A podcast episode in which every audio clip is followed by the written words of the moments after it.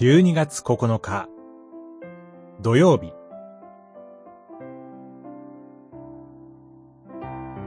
主の見救いを喜び楽しもう。詩編。35編。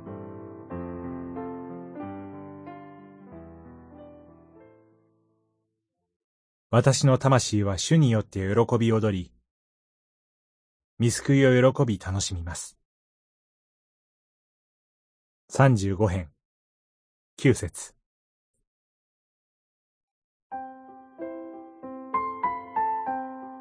敵の滅びと自分の救いのために主に祈った詩人ダビデは、私の魂は主によって喜び踊り、見救いを喜び楽しみます、と歌います。これは、すでに自分の願いと祈りが成し遂げられたというものではありません。相変わらず、周りの状況はよくありません。にもかかわらずダビデが、主の見救いを喜び楽しみます、と歌えたのは、信仰の目で、未来にもたらされる主の救いを、現在のものとして見つめたためです。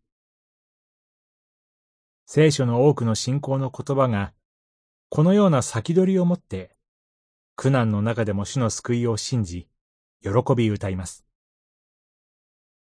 信頼、信仰という言葉の中には、先にという意味が含まれています。私たちは、自分の目の前に置かれた多くの問題や、自分の願いを持ったまま主の前に進み祈ります。心配や悲しみを喜びと感謝に変える最も確実な方法は、それらのものを主に委ねることです。